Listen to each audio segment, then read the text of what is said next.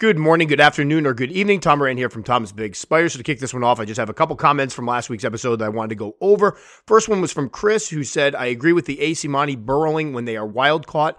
My girl is wild caught, I assume, and she's a heavy burrower. It's interesting. Yeah, I've heard from several folks because I've had two of them over the course of the years. The first one I got back in, I think, 96, ended up being a, a male, and it did do some burrowing before it had its ultimate molt. And then the other one I got, I'm pretty sure somebody imported some wild caught specimens, and she has burrowed. And then I've spoken to other folks over the course of the years because it was something that kind of I noticed it, there seem to be two camps when it comes to the AC. There's folks who say mine sits right on the top, maybe occasionally uses its hide, doesn't do any digging. But those of us who have the ones that are full fossorial, the common thread seems to be that these they are suspect wild caught specimens. So it seems like the ones from the wild will continue to burrow as they would in the wild, but those that have been raised in the hobby, the captive bred ones, maybe not. So I always thought that was kind of cool. And then the other one was from Jurgen Ludwig, who said, I fear all the whiny people in this hobby will kill the joy of doing TBS. Please don't let it get to you. Anyone who's getting mad over your last episode needs to rethink their life. I just kind of put it out there. I honestly found it humorous. I, I didn't, I hope it didn't come across like I was like, oh, boo hoo, woe is me. I knew every time I do a list or do some type of thing like this, I know there's going to be people that are upset. I anticipate there's people that just, it's like, you know, rooting for your favorite sports team. So, do I get getting that worked up over something where somebody says flat out, this is just my opinion and it's for fun? From my personal standpoint, I don't get it, but I get that there are people out there that are that passionate about it. I mean, this isn't the first time I've done something in a podcast that people have gotten, you know, upset about and reacted to, and it just kind of comes with the territory. So this doesn't ruin the fun. It just kind of makes me giggle at how obsessive people can be over the species of tarantulas that they enjoy keeping. So today we're going to spend some time talking. About, I know I've covered this before in different uh, different format or you know in a different conversation, but it popped up again recently from two different experiences. One involved an email I got, and I did not get permission to use this person's name, so I'm just going to use initials here. But I the the individual emailed me. I responded back. It's been three days and I didn't get anything back. And I uh, actually said, you know, if you have any more questions, let me know. So I have a fear that a lot of times my responses end up in people's junk mail and it stinks because I've had people come back like, yeah, on my YouTube comments, I emailed you ages ago and you never got back to me, which I, I think is kind of rude because uh, even if I didn't get back to them, I'm kind of busy, but I always get back to people and I'll go search and find that, yes, I did get back to you. You just apparently didn't receive it. So I'm worried in this case, this person didn't receive it. So just in case, we're going to do this podcast here and read out the comment. So hopefully this person hears it. So this is from CD, we'll call it the initials. Uh, my name is CD. I want to get into the tarantula keeping hobby. I've been a subscriber on your YouTube channel for a while, and I just wanted to say that I'm a huge fan of yours. Recently, my parents allowed me to get a tarantula, and I was ecstatic to hear the news. But for me, I don't know where to start. I mean, I saw your beginner videos on tarantula care and what species of tarantula can be beginner friendly. Nevertheless, I don't know where to start, and that's why I'm emailing you. You see, I was never allowed a pet until now, my senior year of high school, and living in Missouri, I don't have a tarantula community up here to help me start my passion for tarantula keeping. I guess where I'm getting at is if you can guide me to some early steps on where I should start, I would appreciate that. Uh, yet again, love your YouTube channel, whatever, yada yada. But that was the the brunt of it. So we have a young man who is obviously in high school, is getting to keep a tarantula for the first time, is familiar with some of my material. But again, I always had this uh, suspicion that a lot of the stuff I do for folks who aren't into tarantula keeping yet doesn't have a lot of relevance until they get into tarantula keeping. And at that point, there's so much information, even if you just stuck to what I'm doing, there's so much information to go through. It can be a, a little bit intimidating. I can't remember back when I got into it. I think I did naturally. I was naturally enjoyed and uh, was pretty decent at researching. And even then, for me, it was difficult to see all the different conflicting information you get. And it's funny because I'm never on Facebook, but a comment popped up, and this is why I avoid Facebook like the plague. A comment popped up on one of the groups, and somebody was act- asking about the humidity. They couldn't keep the humidity uh, in there. I, I won't say the species, so I don't call out anybody, but there was a certain species of spider. They said the humidity is supposed to be, say, 75%. It's dipping to 72. What do I do? And I was kind of disheartened to see how many people came in and talked about how they measure humidity in their enclosures and how you can do this and that to make sure your humidity is perfect when it's just like there's no such thing. And there were a lot of folks that came on and said, listen, water dish, keep the bottom layers moist. I, I, was so happy to hear that. But right there, there's conflicting information. Now, I guess what it comes down to is if you want to spend time paying attention to your humidity requirements. You got to find somebody that knows what they're doing in that respect. But it just seems like that's something right there. It's confusing. You have one person saying, don't even worry about humidity whatsoever.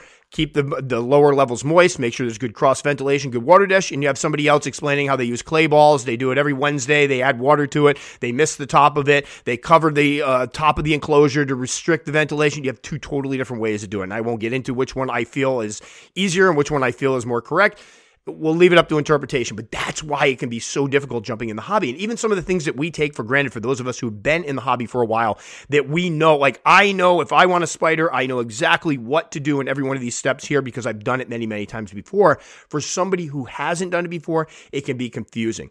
And I have a little anecdote and story to share on top of this that kind of also led me into this because I've been having the same type of discussion with one of my students. Now, I told you about the student I have, female student, who picked up a, I don't know if I shared this part of it, but I said that one of my female students picked up a spider. I thought it was an El Sasme. She showed me a picture. It was kind of, she pulled it up online. She goes, This is the spider I got. And what she showed me was an El Sasme. I said, Oh, I know how to keep those. No problem. I can help you. And I told you she was a little reluctant. She was going by what the pet store said. Anyway, I finally got her to show me a picture of the spider she got, and she told me, Yeah, I was handling it the other night. It was so friendly. It was reaching its little legs out, and it jumped from one arm to the other. It was uh, Poecilotheria metallica, the Gooty ornament, sapphire ornamental. And I was like, oh my, I mean, this was in front of a whole class, like right before class started, in front of a whole classroom of kids. And my eyes must have lit up because one of my kids said, Mister, you look like you're terrified. And I'm like, I can't even tell you how dangerous that is. So this is when she bought from a pet store. They said it was super handleable, tame spider. She was told the bite would be no worse than like a bee or hornet sting. And instead, she's handling one of the uh, spiders with the most potent venom. Now, are they it, inclined to use it. I've said before, I think P. Poecilotheria species are get a bad rep. They're much more shy than defensive, or dare I say it when people say aggressive. However, when you, she said there was one point where it jumped over one arm to the other and she put her hand out and almost put her hand on top of the spider. And I was just like dying thinking about this. So there's an example of somebody that jumped right in, did no research.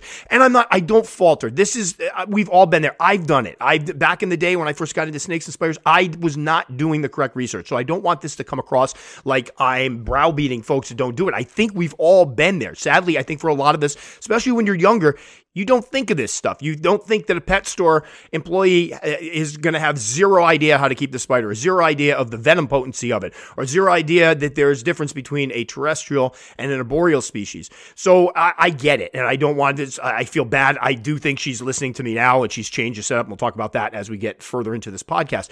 But there's an example of somebody that kind of jumped right in, and then as far as tarantula keeping is concerned, jumped right in the deep end and could have put herself and her family in danger. So I'm use that as an example of your typical person that comes up because I have a lot of folks who are like, oh, they're so easy, just do the research. A lot of folks don't do the research. A lot of folks don't even understand that research is needed.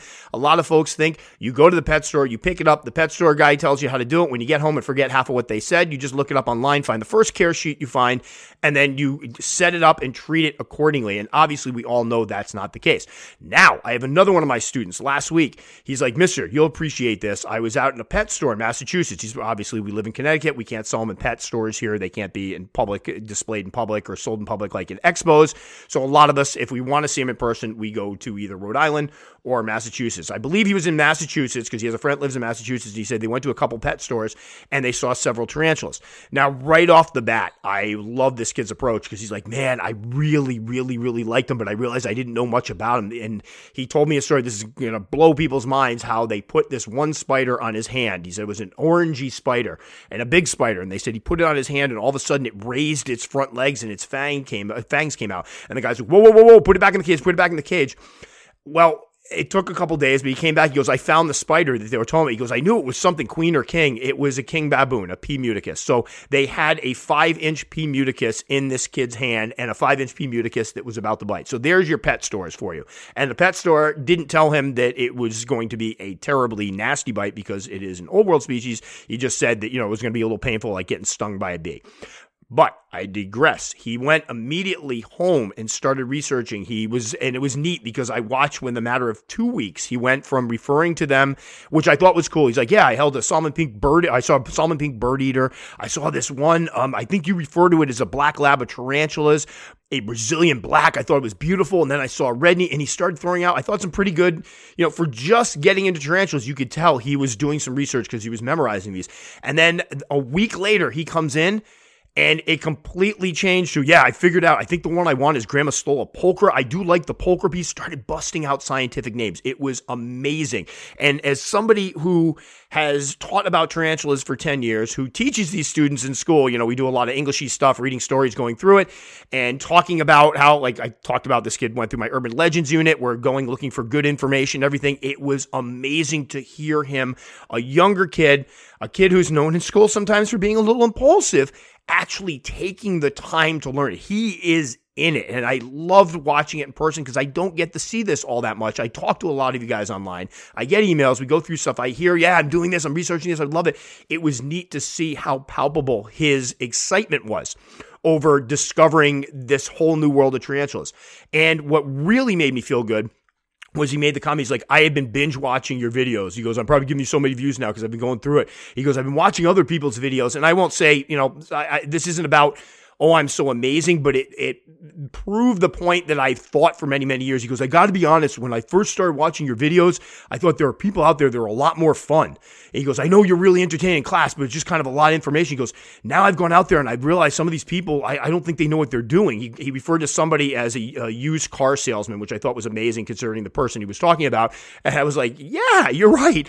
And he talked about how other people have some good things, but he goes, I love how you focus it just on the care. I can go through, take take notes. It's easy for me to understand. You lay it out. I and I it just made me feel good. And again, I hope this isn't coming across. It's not a like, man, I'm I'm awesome. It was just so cool to see two of my major worlds kind of collide, for lack of a better term. I teach, I work with these students. I've had people ask me many times over the years, do any of your kids get into them? Do you help them out? And the answer has been no. It's been no for many, many years. Now, I have two students that are getting into tarantulas, one of which is really getting in. He, you know, he's doing the whole note thing. I can't even get him to take notes in class. He's taking notes, writing stuff down, memorizing. He, the fact that he came to me the second week busting out scientific names, he, he busted out Theraphosa blondi, told me a terrible story about a Theraphosa blondi, which led to a funny anecdote because I guess he had had a friend of his, older uh, friend of his father's or something, that went to a pet store and they had a Theraphosa blondi. And again, they had him hold it. And he said it was the most beautiful thing I've ever seen. And the spider went to jump from one arm to the other, hit the floor, and exploded. And he killed it. He said he was in tears. And he tells me this story. And then he comes back the next week, goes, My friend's father said to tell you that he didn't mean it, that he didn't mean to kill it, and he knows who you are. He watches your videos and he doesn't want you thinking he's a terrible person, which I thought was hysterical. Again, worlds colliding. So apparently he it, it was a terrible situation. I, I, explained to him because he's one right now. He's like, I really kind of want to handle, but uh, I, I'm afraid. And so we talked about the dangers of handling. We talked about how their temperaments can change once they molt. I've had spiders that uh, would be completely, I would absolutely trust if I was into handling. I would completely trust them to handle, and then they molt, and it's like forget about it. I've had other ones that were crazy. My L. Sosmes and my C. pubescens both went through stages where they were nuts, especially my Sosmes. They were threat postures, bolting, crazy, and both of them are laid back as can be now. So they can go both ways. So anyway, the reason why I share this is he and I have been having a lot of conversations about what do you need to do? What are the do's and don'ts? When you're getting ready to enter the tarantula hobby. You've turned that corner, you've watched the videos, you've hopefully read some good information out there. Where do you start? So, this is for CD, this is for my student. What are the do's and don'ts for getting ready for the tarantula hobby? So, number one, I think the most important thing, and this is one I got into with my student, consider your living situation. What I mean by this is if you are, say, a high school student and you live with mom and dad, yes, you need mom's and, and mom and dad's permission. If you're living with grandpa, grandpa, aunt, whoever it is, the adult in your house needs to be clued in that you're looking to get a tarantula. Now, this is where a lot of people immediately have the brakes, you know, applied to their uh, efforts to go out and get one because a lot of parents won't let them have them. I've shared the fact that my mom absolutely was a dead no. No way. No way was I allowed to have tarantulas or snakes in our house. Probably a good thing at the time, not because I, I, I don't I think I would have taken care of them overall, but I don't think I was ready for them, honestly. But a lot of parents don't like it. So you need to check with parents if you're younger first and find out if it's okay. If you're married, you need to get your spouse into it. Do not do, I've had people before I do the whole Yep, I brought. I went to a show, brought home a tarantula. My girlfriend hates him, and now she's mad at me, or my wife hates him. You have to get them on board. And I think I've done a whole podcast on how to convince people that tarantulas are not as bad as you think. I've offered my services out before. I've actually spoken to wives before and girlfriends to explain it's not that bad. I told this student I'd be happy to talk to his mom if she had questions about it. But that is an incredibly important thing to do before you even buy your first tarantula.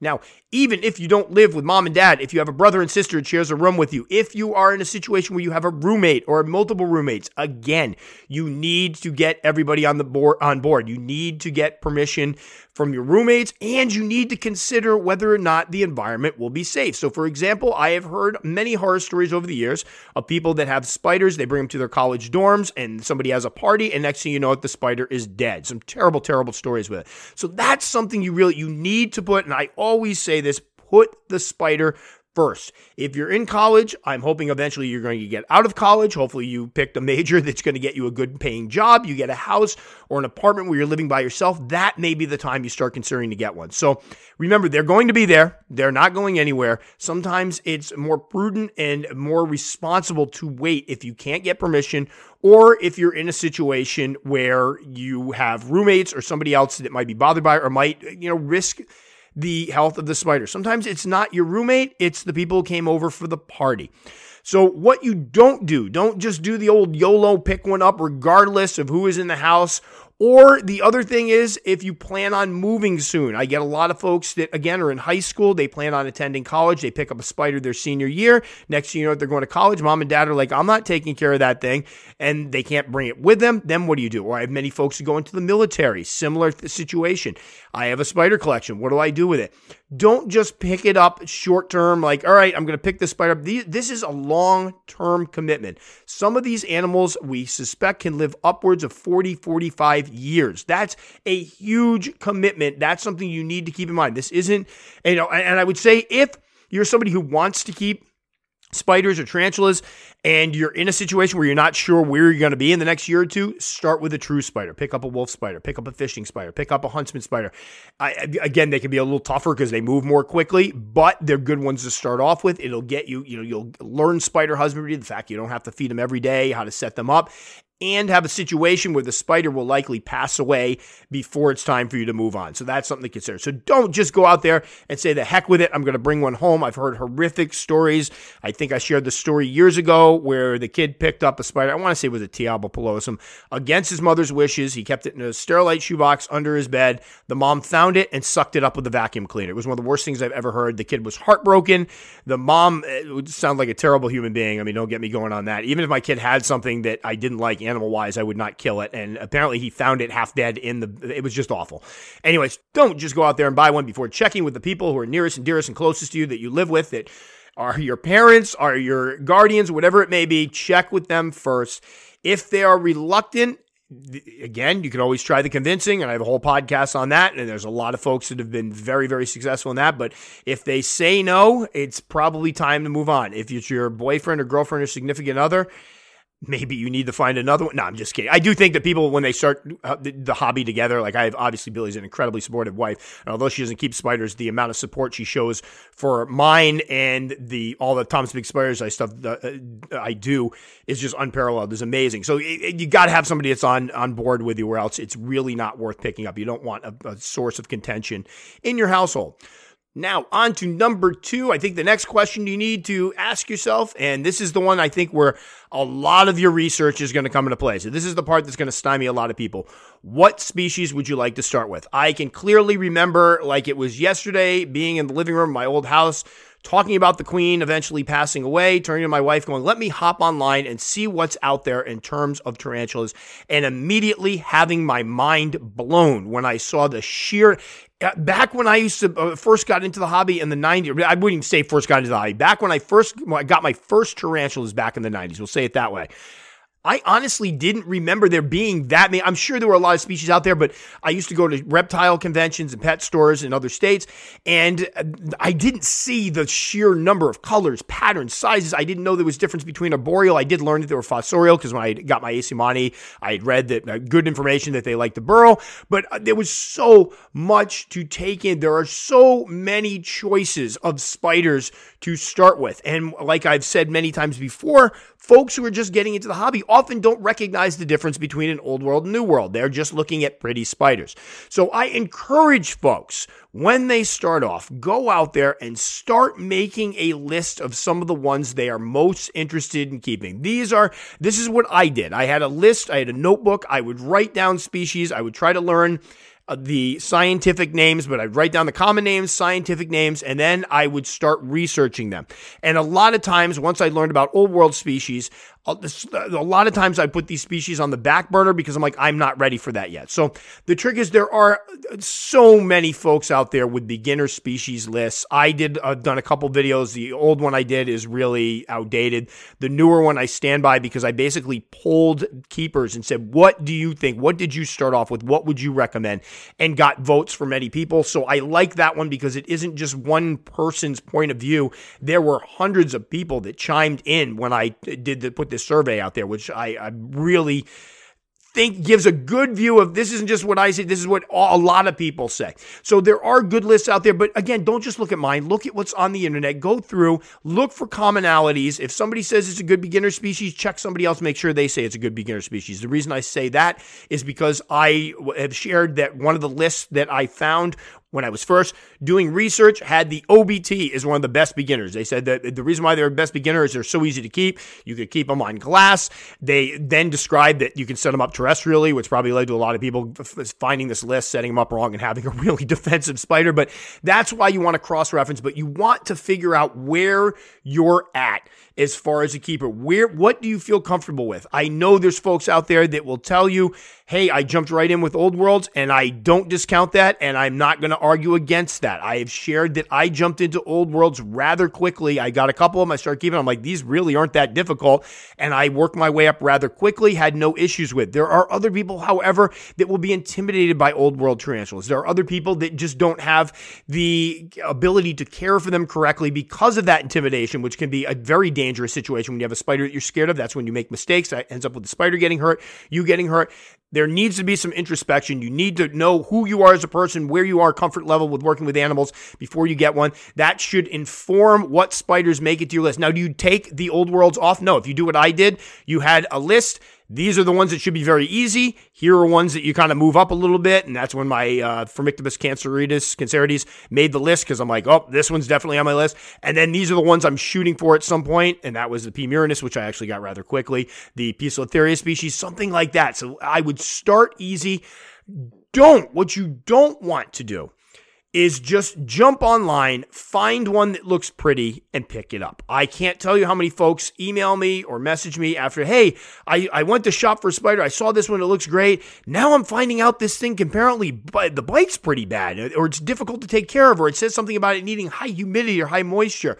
And yes, I know that every time I say that do not just find one that's pretty and buy it, someone comes on and says, why not? That's what I did and I'm fine. I have to point out that because it works for you doesn't necessarily mean it works for others. And again, we have two folks here that I'm using as kind of the jumping off point for this podcast that are teenagers. They're younger. One of them's uh, sounds like a senior. I know my guy is a junior. They're in high school. They live with people. I know for a fact my guy, although he's showing a lot of responsibility, has been impulsive in the ba- in the past. This is an important thing to consider. Not everybody is ready to just jump right in the deep end. So let's stop saying that to people. I hate when people come on, they're obviously a little tentative. They're like, yeah, I'm wondering what I should get. And they're like, buy whatever you want, just do the research. Unfortunately, if you don't know who you're talking to, if they don't know how to do the research, that could end up in a sticky situation.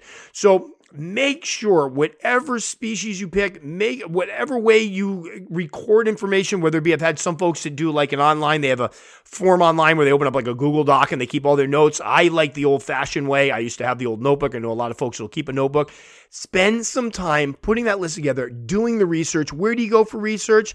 I know a guy now. I, I, try to be, I'm somebody out there that I would like to think is putting out good information. I'm not the only one out there. There's other good information. There's different ways of doing things. Eh, the trick is to go out and amass as much information as you can and look for those commonalities. A great place to start. I always encourage folks to start there. As much as I know they can be a little tricky when you leave comments, arachnoboards. It is an amazing just archive of all kinds of keeping information. You can go back so many years. You can see how people have changed the way they keep. You can sometimes find threads that started in 2010 and next thing you know, it's 2023 and people are adding information to it. I love that kind of stuff. I can read that stuff all day long. A lot of it is people going, Hey, how do you keep this? Here's how I kept mine. And now it's an adult. Here's how I kept mine. I had problems with mine because it was too moist. I had problems with mine because it was too dry all the information you could possibly want. Obviously, be careful if you decide to post a question. Uh, they're very direct. Some some are just very direct, uh, and I want to make that clear that some are just like, here's the answer. They're not going to mince words. It's, they're not going to try to like be super sweet about it that's something that tends to turn some newbies off. So be careful. I would I would say if you're worried about what you're going to get back, don't bother commenting. But there should be plenty of information on there for you to use. Mike's Basic Tarantulas, a website I've used for years. He has never led me astray. He does mention humidity requirements, but if you read into the actual care of it, he'll just tell you, he's not going to tell you, I'm, I'm a humidity gauge. He's going to say, I keep one corner of the thing moist and put a water dish in.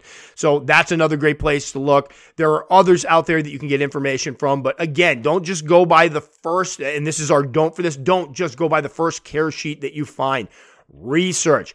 Facebook groups can be okay, but as I mentioned earlier, I uh, the couple times I popped on them, it's it can be just as confusing with the different points of view, and and that can be difficult to weed through. I mean, I guess the best uh, the best part about it is you're going to hear a bunch of different perspectives, but it scares me sometimes when people break out stuff like I have a humidity gauge in mind, and this is what I keep it at. Like that is what we used to do back in the '90s when people were keeping these like reptiles. It's not we don't do that anymore, but make sure you get a lot of different resource, uh, different sources and then compare them. I, I always invite people to if you found my information that's great. I like this is how i'm doing it. it's working for me but feel free to reach out. If somebody's doing something different than i am if somebody's putting heat on them if somebody's using clay balls or whatever then don't ask me how to do that because i've never done it. Ask the people that are doing it. Get the information for them so that's the, the probably the most important part is doing that research before you pull the trigger. And it can be difficult.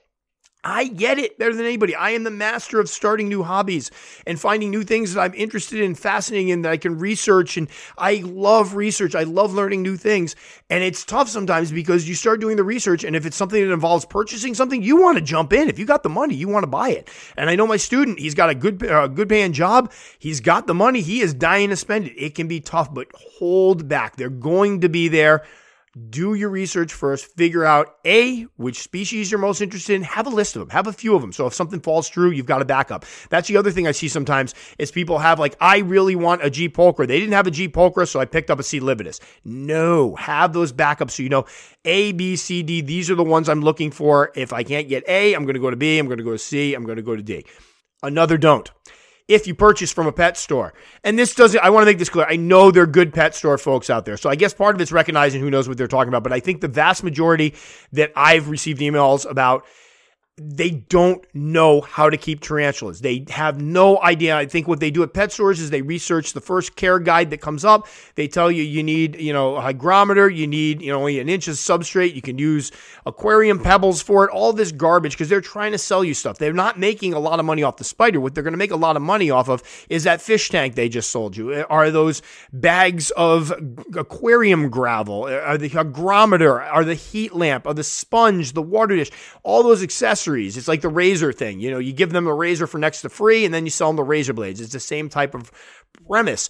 And a lot of these guys don't know what they're talking about. So, for example, the young lady I talked about that picked up the P Metallica, not only did they tell her it was handleable, not only did they tell her the bite wouldn't be bad, but they had her set it up in a terrestrial setup. So, when she showed me the setup, I saw a piece of cork bark on the ground. She's like, it never hides. It just sits on the side of the enclosure. So I'm like, all right, here's what you want to do.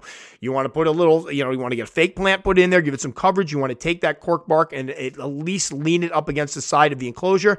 She came back to me. She's like, oh my God, you're right. It sits right on the cork bark now. And when it gets scared, it goes behind the cork bark by where the plant is. Beautiful. That's why you don't listen to the pet stores because they don't always know what they're talking about. Now, if you start doing research and the pet store, you you uh, check the cross reference the pet store information, what they gave you with the research, and it jives please go back and give kudos to that pet store employee and thank them for actually knowing what they're talking about because unfortunately they're few and far between.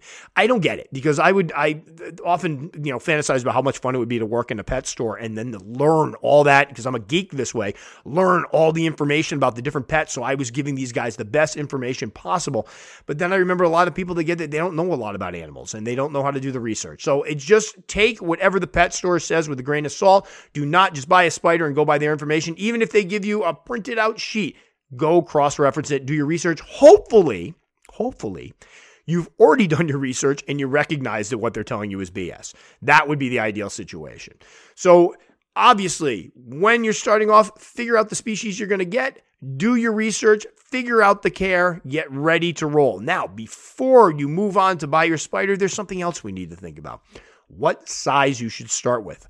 This one can be tricky because I run into this all the time there are folks who go, Hey, I just found out that, you know, I, I just found the tarantula hobby. I just picked the spider I want to get. I'm picking Grandma Grammostola pulchra. I, I went to go look for one and I want an adult. I want a female, uh, you know, full grown adult. And they're charging 400 bucks for it. Well, yeah, because that's a spider that probably took that person close to 10 years to grow up. It, they're going to be more expensive. I think a lot of folks who are just getting started in the hobby choose to begin with a well started juvenile or even an adult tarantula. But although larger spiders are more forgiving of husbandry mistakes, they can also be much more expensive than spiderlings. I can't tell you how many frustrated folks I've had email me going, I don't understand. These people are charging way too much for these spiders. I just want a fill in your, you know, new world, slow growing gab species. And I just want Aphonopelma chalcodes, and they want to charge me $350 for a female. I don't know what females are going for. Maybe it's cheaper than that, but I get folks that are like hundreds of dollars for a female or even a juvenile. Well, yeah, because they're very difficult to come by for the slower growing New World species. That's something people need to think about before they get into the hobby. Now, say you decide, hey, you know what? I don't want to spend that much. I want to start with a sling. Well, now there's more research to be done because slings, although I don't think they're as bad as people make them to be, they can be much more stressful. And there's kind of a whole separate set of care requirements for keeping a sling, depending on which one you're keeping. So that means you got to go out and look up your sling care. Again, I did, and I don't want this to sound like I'm shamelessly promoting myself. I'm assuming anybody that's listening to me right now knows this stuff's out there. But I did do a comprehensive sling guide. It's in PDF format, it's a video, it's on my website where I tried to break down every little thing somebody might encounter, every issue somebody might encounter when getting a sling, all the things you need to think about. And I watched it again recently because I do like to look at my older stuff and make sure it still holds up. And I still think it holds up. I think the majority, the fact that I don't get a lot of questions about it, I think says I nailed it, which I'm glad about because I wanted it to be a one stop shop for somebody that was moving into keeping slings. So, what size you start with can determine how much it's going to cost you and can also determine not uh, whether or not you're going to have more research to do because a lot of the stuff they tell you about the adult specimens doesn't quite jive with the, the younger spiderlings.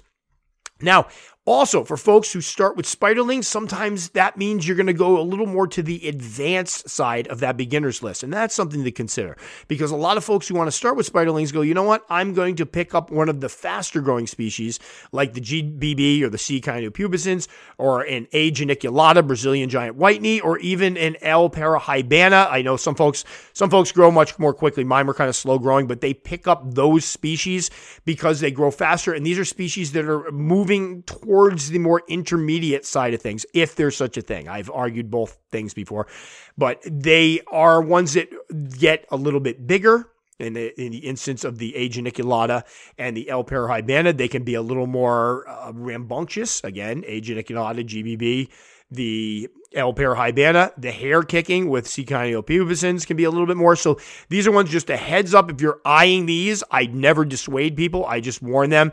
The C. pubescens is also, and I've said this many times over the years, the one spider that folks that have kept the gab species, those slower growing Aphonopelma, Grammostola, Brachypelma, they get one of these and they're like, this is the fastest thing I've ever seen, which are they faster than those species I just mentioned? Yes. Are they the fastest spiders out there? Not even by a long shot. So that's a wake up call for folks when we talk about spider speed. But yes, if you decide, as I shift to my chair because I'm getting uncomfortable here, if you decide to start with one of those uh, a sling, those are ones to consider that they're they're going to be much easier, much quicker to get out of that delicate sling stage. And what you don't want to do is pick up a sling without doing any research. This one kind of drives me nuts because I will have people that will email me, "Hey Tom, I just ordered." This many slings from a vendor, and I'm not sure how to keep a sling. I've never kept one before. Well, a little too late now, buddy, because now you you should be setting these up correctly. You should know what you're doing. You should know your options as far as enclosures and whatnot. This is something you want to do long before you get a sling. A, a, sling impulse, obviously, any impulse buy. If somebody knows what they're doing, knows how to research, you can sit sitting online, spend an hour or so doing some research, probably get a pretty good setup. But it's always something I encourage people to do before uh, before they get the actual animal. I know that uh, sometimes you're at a pet store, sometimes you're at a pet expo and they got the sling there. You're not going to get a chance to come back and you grab it. I get it. I do. It happens.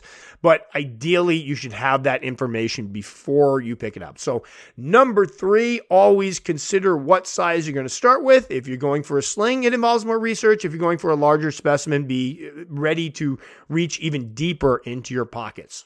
Number four, you've decided you're getting one. Perhaps you have already located one nearby at a pet store. Perhaps you don't have pet stores that sell them like us, uh, like those of us in Connecticut. So the next thing you want to figure out is where you will get it. Uh, again, you find local pet stores that carry spiders, which can be amazingly convenient if you actually want to see the spider in person. But if there aren't any nearby, you can always order them online.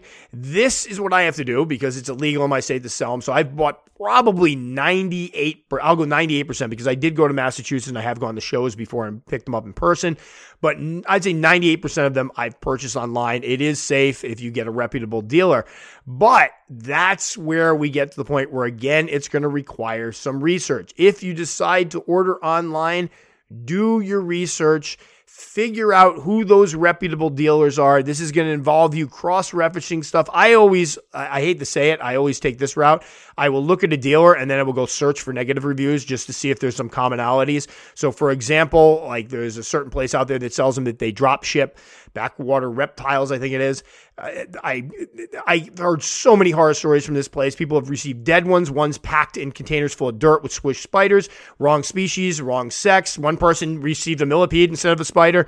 They're awful. So you want to make sure you find the ones with a terrible reputation. Are is there going to be a negative review for everybody out there? Yes. There's always I've worked with dealers before. I've heard some of this the BS things people turn around and try to, you know, come at the dealer about and give them a bad review about. And there's going to be unreasonable ones out there, but usually you can figure out whether or not it's a Karen, for lack of a better term, making the review. If you see a lot of negative reviews saying the same thing, they're not getting in touch.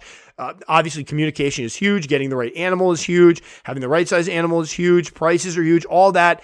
If you start seeing commonalities where, like, hey, they didn't get back to me for weeks, and all of a sudden it showed up my doorstep, or um, I got this one and they charged me 300 bucks for something everybody else had for 100, whatever it is, that's something you put in the back of your mind. Maybe cross that one off your list. But there are a lot of really reputable ones out there. I've done a whole podcast on ones I've personally used many, many times you know, multiple times that are good ones to buy from. You need to figure out who they are before you lay down your hard earned money to pick up one of these spiders. Now, a word of caution. A lot of people find their dealers through YouTube reviews, unboxing, stuff like that. That can be a great place to find them. But please be aware, and I know I harp on this, but I don't think people recognize this, especially ones that are just getting into the hobby, that a lot of these folks are being given free spiders to talk about these places.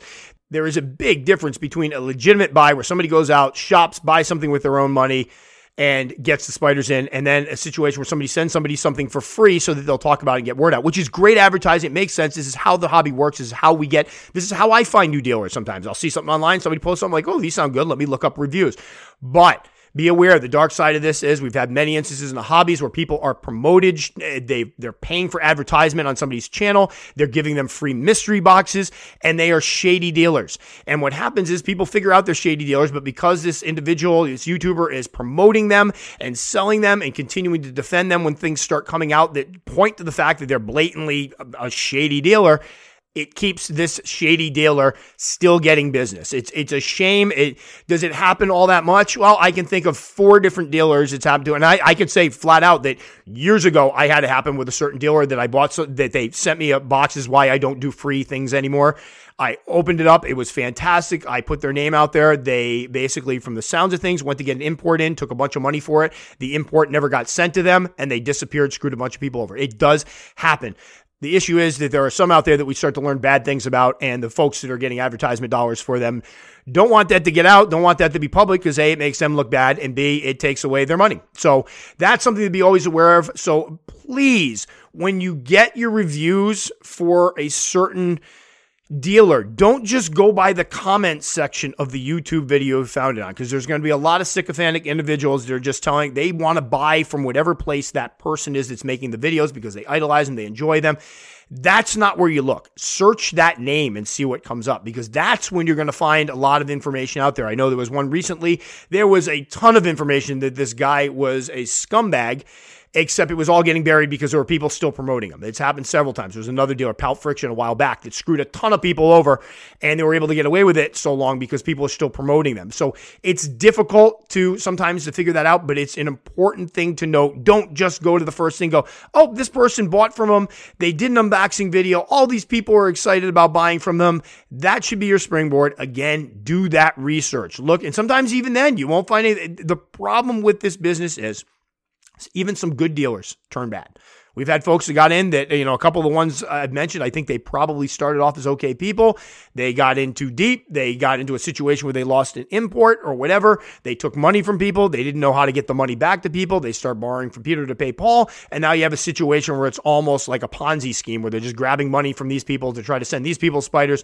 It's awful. It's happened repeatedly. And I hate when it happens because so many people get screwed over and it turns so many people off to the hobby and makes us look sleazy, quite frankly. So, when you decide you're going to buy a spider, you're going to buy online, do that research. I'm always happy to let people know. Like if you email me and go, who are some people you recommend? I will recommend people. I will, I usually break it into two parts. These are ones I bought from repeatedly that I know they will take care of you.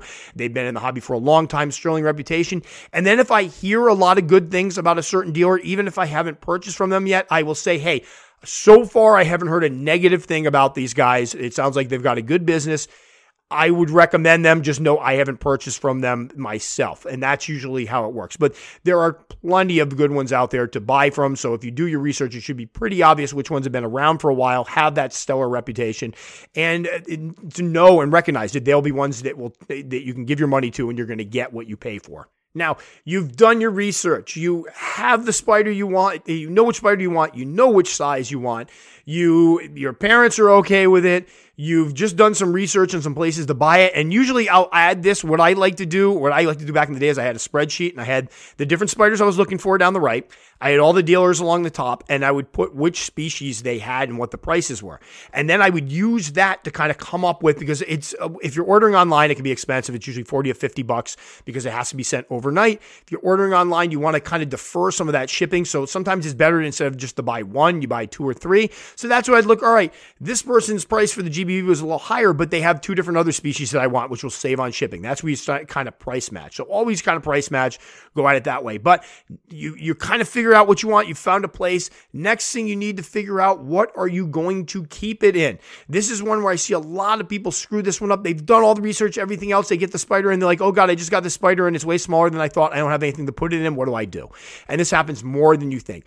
You need to have researched the proper setup and have it ready for that spider when it comes. Do not order and go, I'll fix something when it shows up. Some of us can do that. Now, I have so many containers in my garage. It looks like an episode of Hoarders because there's so many things I've used over the years. Even stuff that I've taken out of circulation in a pinch, if it fits, I can use it. It's usually an aesthetic thing for me, the reason I stop using stuff. So there's a lot here. But for folks that are just ordering for the first time, this can be tricky because you don't have all the stuff around your house. You don't have the extra cork bark, the plants, the dram vials the deli cups, the containers, you have to find something to buy. This is where I think a lot of folks that sell the more expensive premium enclosures, a lot of folks doing the acrylic stuff now, I think that's where they're really helpful for a lot of people because they can go and say, all right, this is a sling enclosure for a terrestrial sling and then they can just buy it. Is it a little more expensive than maybe I would spend? Yeah, I have so many slings it would cost me hundreds of dollars just to put them in those enclosures, only to have to rehouse them in a couple months. It's just not something I choose to spend my money on. I wait for the premium enclosures so they get larger. However, do I understand why people pick them up?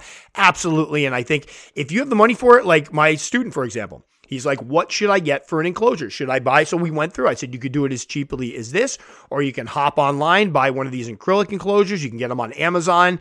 The, the Amazon ones, like Nanny Zoo is one of the ones that makes the, basically a lot of these folks have these enclosures produced in China. And then what happens is China, if they come up with a new idea, the people in China, they don't have to worry about any, you know, patents or anything over there. They just take those designs and they market them and sell them under another name. So if you want to get the cheap ones online, go on. If that's easier just to get off Amazon, there are some folks out there that have built, you know, that are wonderful for the community because they are trying to make tarantula enclosures just for tarantulas. They've created a business on it. They take care of people. They put out a nice product. They package it well. They advertise. If you want to support one of them, by all means, whatever it may be. If you're if you're supporting one of them, you're supporting the hobby because they support a lot of the dealers, give them enclosures. Definitely go there. Whatever it may be, find something that's appropriate. Have it ready. Know are you dealing with a fossorial? Are you dealing with a terrestrial? Are you dealing with an arboreal? If it's a sling, it's probably going to burrow. You're going to have to keep the lower levels moist. Just make sure that it's appropriate. Don't buy the, this is your don't here. Don't just pick up the sling and go, I'll figure it out later. Have it ready ahead of time. Don't just go, hey, I have this 10 gallon aquarium in my garage. I kept my fish in for a week before I got bored of them. I'll just throw this little sling in that. No, it's not about just what's convenient for you. And we've all been there. I think I shared the story of how I had a reptile enclosure that a snake enclosure that I was going to use for a tarantula. I had it all set up, and I'm so glad that I never put anything in it because it would have been completely inappropriate, flat out inappropriate, terrible enclosure for tarantulas. Find something that works for the spider. Identify what the spider needs. Identify what's out there in terms of appropriate enclosures for it, whether it be a dram vial, a deli cup, or a tarantula cube, one of those little uh, uh enclosures they sell online, and then pick it up. The other thing I can tell you is have multiple enclosures ready for when you buy your slings. And I know this can be difficult, and I know that when we're first buying stuff, it's, it's expensive enough to set them up. But I can tell you for a fact, there's been many times I've been surprised by the size of a spider. Sometimes you overestimate, sometimes you underestimate. I've had situations where I have a little enclosure set up, I get the spider, it's so teeny tiny, it's like this isn't going to work and I'm able to go just bounce off and grab something else. Or I've had situations where I have an enclosure set up, I open up, the spider is huge, and I'm like, this isn't going to work. The spider's already outgrown this thing have a couple things ready. I've uh, again mentioned many times before how my son Ronan and I put together a video about how to prepare for a shipment, what to do, how to unbox, all that stuff. And one of the things we talked about was having, I showed three different enclosures for the same spider I was getting in dram vial, deli cup, and the other one was a larger Sterilite container. And that was because I wasn't quite sure what size the spider was going to be. What you start figuring out is, especially with faster growing species, they say they have it listed at half an inch. If that's been up there for a while, there's a good chance that that spider's molted a couple times. And for the faster ones, it could be up to an inch, inch and a quarter. That's a big difference depending on what you've got set up for it. So do figure out what it needs for a correct setup do make sure that you have that ready to go before you order your spider, not after. I had so many, again, so many folks contact me freaking out because the spider came in. They have nothing for it. It's, you know, late at night. What do I do? Where do I go? Do I go to Walmart? Do I go to Petco? And then I'm trying to coach them through, all right, go to Walmart, pick up this enclosure here, or do this. Or in some cases, you can take the vial they're in, move them out of it, put some dirt in that vial, put them back in it, stuff like that. But always have that stuff ready and try to have multiple enclosures ready, which will be easier if you get really deep into the hobby and start ordering a lot of spiders. You will have more dram vials and you know what to do with buy some of those deli cups. I, again, the 16 ounce, 32 ounce. I like the 20 ounce ones because they're kind of in between but be prepared to house that spider correctly. If you're getting an adult, make sure you have that figured out. What are you going to put in it? What does it need for a hide? What does the setup entail? What substrate are you going to use? That's another thing that tends to freak people out. They get the enclosure, like, I don't know what to use for substrate. I've got a, a dry species, an arid species, and I just bought this bag of cocoa fiber and it's moist, or I just rehydrated my cocoa fiber, it's moist. Prepare for all this ahead of time. If it needs dry substrate, make sure that substrate is dry. Don't I, again, folks will contact me quite a bit with, "Hey, um, I know this is probably the wrong thing, but I got an OBT. My substrate was completely wet. It's hanging out in the corner of the enclosure. Yep, and it's going to until it dries out."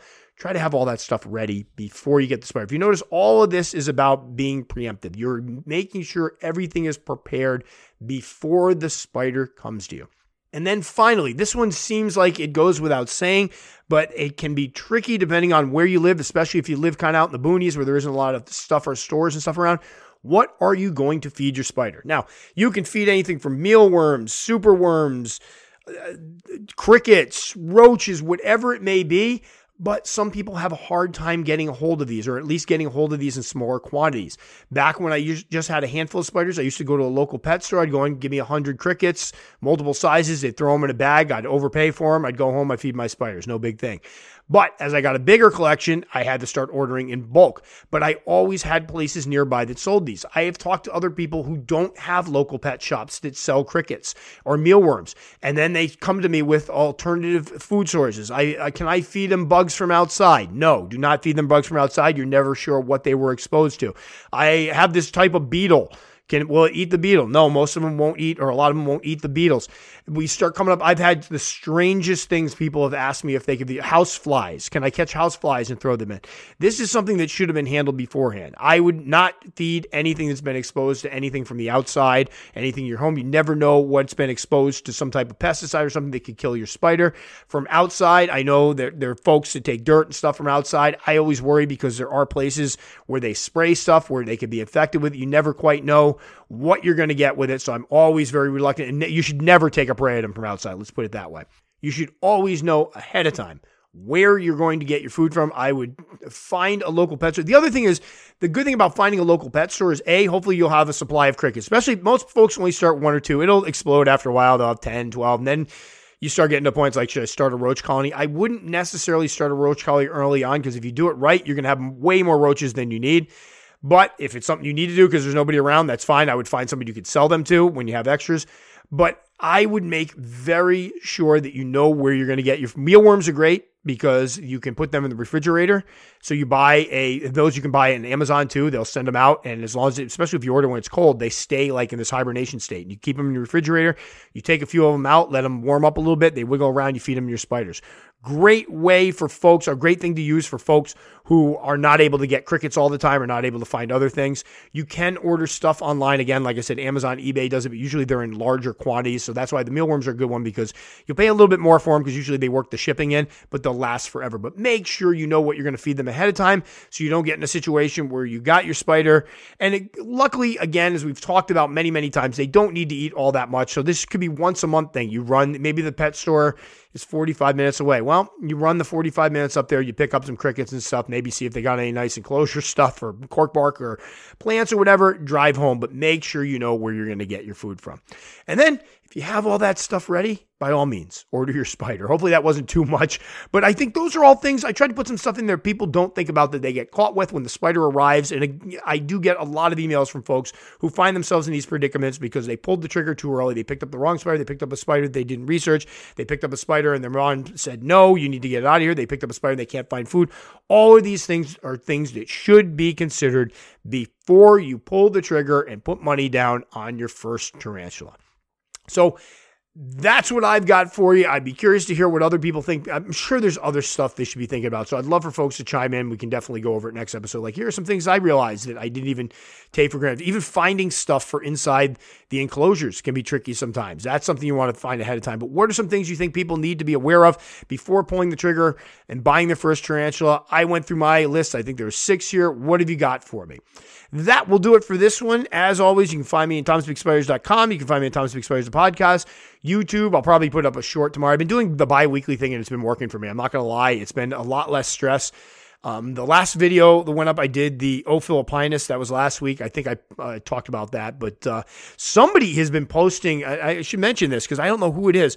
Uh, the traffic on that one and my last one went up all of a sudden, and it's from an outside source. So somebody's posting the video on a website or something and give me a lot of look. So whoever it is, if it's anybody that listens to the podcast, thank you. I there's no way for me to track who did it. I'd love to give them a thank you because apparently they're sharing this and it's getting a lot of views, which is awesome. So thanks whoever did that. Super Bowl Sunday, I have no dog in this race. I, I, keep joking with my kids at school, and it's getting them so upset. And I'm, they're like, "Mister, who are you rooting for?" And I go, "I'm rooting for Taylor Swift," and they get so upset with me. But we'll watch it probably. I'll enjoy the football game. I actually played football in high school. Considered doing it in college for a little while, but I, I will admit I don't watch a lot of football now. I kind of once I got away from it, that was it. And I do enjoy watching the Super Bowl though, and I do enjoy the commercials. So it should be a good one. Very excited for it. Billy will also make a lot of food that'll make me fat. I've been trying to drop some weight lately, but this is going to be a cheat day because we've got buffalo tenders coming. We've got she makes these spicy meatballs that are just amazing that I'm going to pig out on. So definitely be doing some working out tomorrow, as I suppose everybody is. And we actually have the day off tomorrow, which is fantastic. It was a weird thing where our school gave us the Monday off, so. It's going to be a good night, guys. Hope yours is too. Stay safe. Be responsible if you're out there drinking. Do not drink and drive. And everybody have a fantastic day.